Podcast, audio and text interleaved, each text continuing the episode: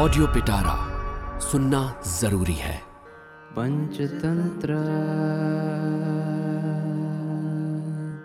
नमस्कार मेरा नाम है रिचा और आप सुन रहे हैं ऑडियो पिटारा और मैं लेके आई हूँ विष्णु शर्मा की लिखी संपूर्ण पंचतंत्र की कहानियाँ। इस कहानी का नाम है चतुर्बंदर और मूर्ख मगर।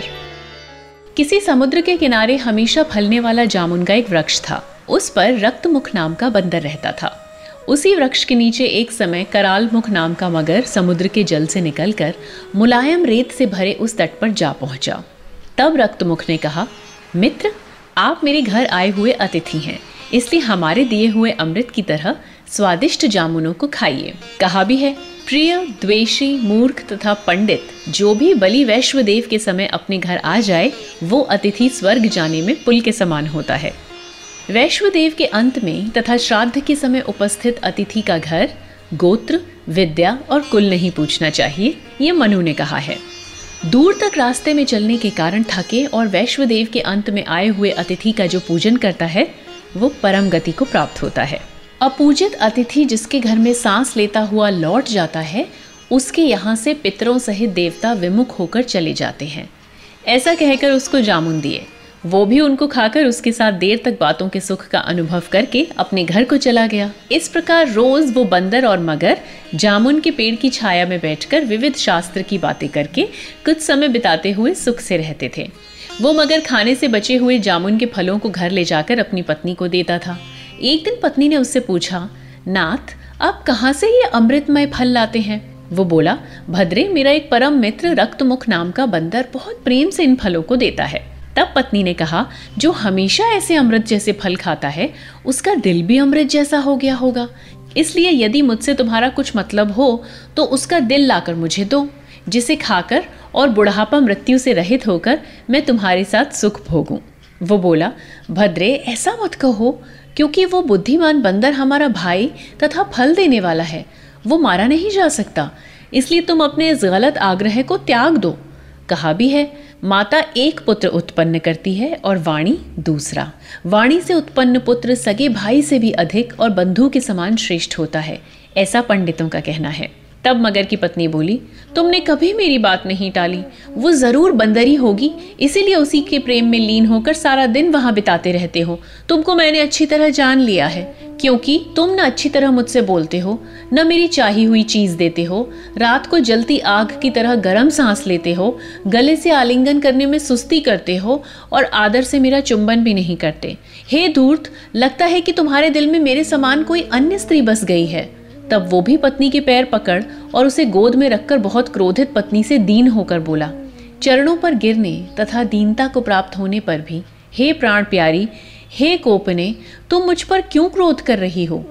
ये सुनकर आंसुओं से चेहरा भिगोती हुई उसकी पत्नी बोली, हे धूर्त, सैकड़ों इच्छाओं के साथ कपट से मन हरने वाली वो स्त्री तुम्हारे मन में बसी हुई है। इस दिल में अब मेरे लिए कोई स्थान नहीं, इसलिए अब ऐसे चरणों की विडंबना करना बेकार है। इसलिए यदि वो तुम्हारी प्रिया ना होती तो मेरे लिए क्या तुम उसको नहीं मारते? और जो वो बंदर है तो उसके साथ तुम्हारा स्नेह कैसा? बहुत कहने से क्या फ़ायदा? यदि आज मैं उसका कलेजा नहीं खाऊँगी तो मेरा अनशन निश्चित समझो। इस प्रकार वो मगर उसके निश्चय की दृढ़ता को समझकर चिंता से व्याकुल हृदय होता हुआ बोला, अथवा ठीक ही कहा है, वज्रलेप मूर्ख अर्थात महामूर्ख, स्त्री, केकड़ा, मछली, नीला रंग और शराबी। इनकी पकड़ बहुत मज़बूत होती है। इसलिए क्या करूँ? कैसे उसको मारूं? ऐसा विचार करके वो बंदर के पास आया। बंदर भी उसे आता देख उद्वेग पूर्वक यानी कि जोश से बोला, मित्र, आज देर से क्यों आए? तुम आज आनंद पूर्वक क्यों नहीं बोल रहे हो? अच्छी बात क्यों नहीं कह रहे हो?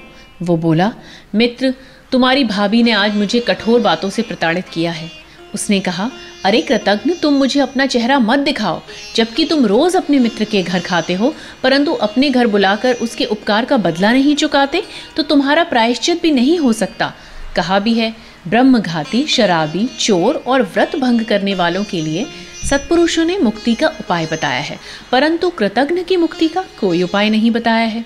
इसलिए तुम मेरे देवर को उसके उपकार का बदला चुकाने के लिए ज़रूर घर ले आना, नहीं तो तुम्हारे साथ मुझे भी परलोक के दर्शन नहीं होंगे। उसके ऐसा कहने पर मैं तुम्हारे पास आया हूँ। आज तुम्हारे लिए पत्नी के साथ विवाद करते हुए मुझे इतनी देर हो गई, इसलिए तुम मेरे घर चले चलो।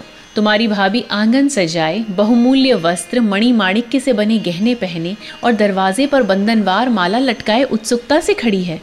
बंदर बोला, मित्र, तुम्हारी पत्नी ने ठीक ही कहा है। कहा भी है, बहुत बुद्धिमान मनुष्य को ऐसे कपटी मित्र को त्याग देना चाहिए जो लोभ के कारण मित्र को रोज अपनी ओर खींचता हो। और जो देता, लेता, गुप्त बात कहता, हाल पूछता और भोजन करता कराता है, यही प्रीति के छह लक्षण हैं। परंतु हम जंगल में घूमने वाले हैं और तुम्हारा घर जल के अंदर है, तब मैं किस प्रकार वहाँ जा सकता हूँ? इस कारण तुम मेरी भाभी को ही यहाँ ले आओ, जिससे उन्हें प्रणाम करके उनका आशीर्वाद प्राप्त करूँ।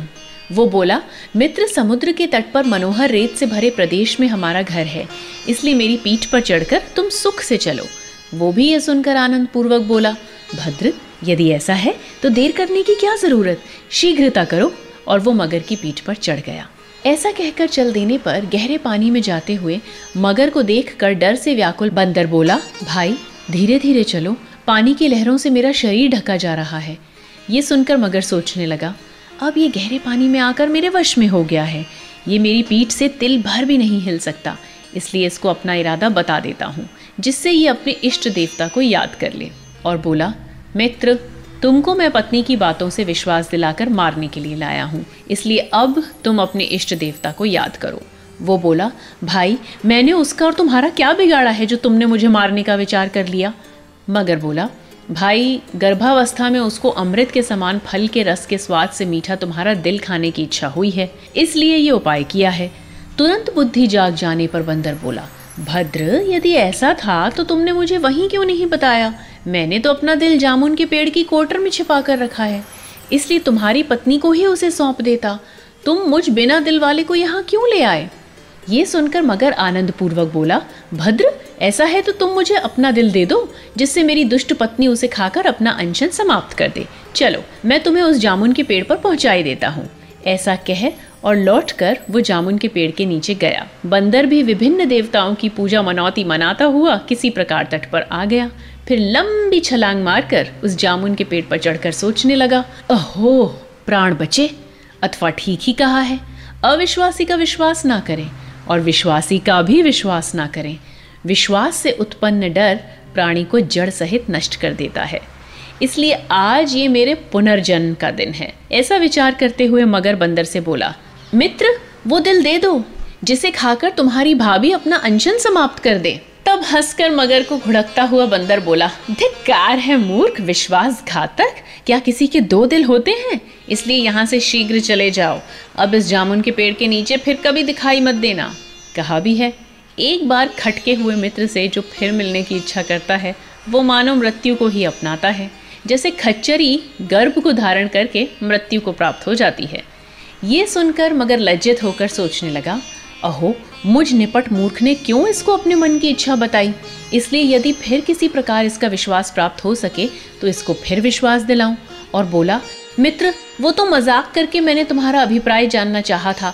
उसको तुम्हारे दिल से कोई मतलब नहीं है। इसलिए आओ, अतिथि रूप से हमारे घर चलो। तुम्हारी भाभी उत्सुकता से बैठी है। बंदर बोला, ओ दुष्ट, अब जाओ, मैं तुम्हारे साथ नहीं आऊँगा।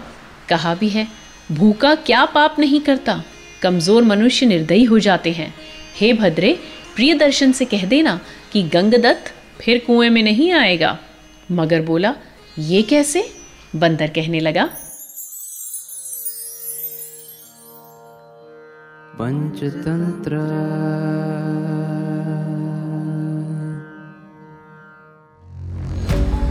ऑडियो पिटारा सुनना ज़रूरी है।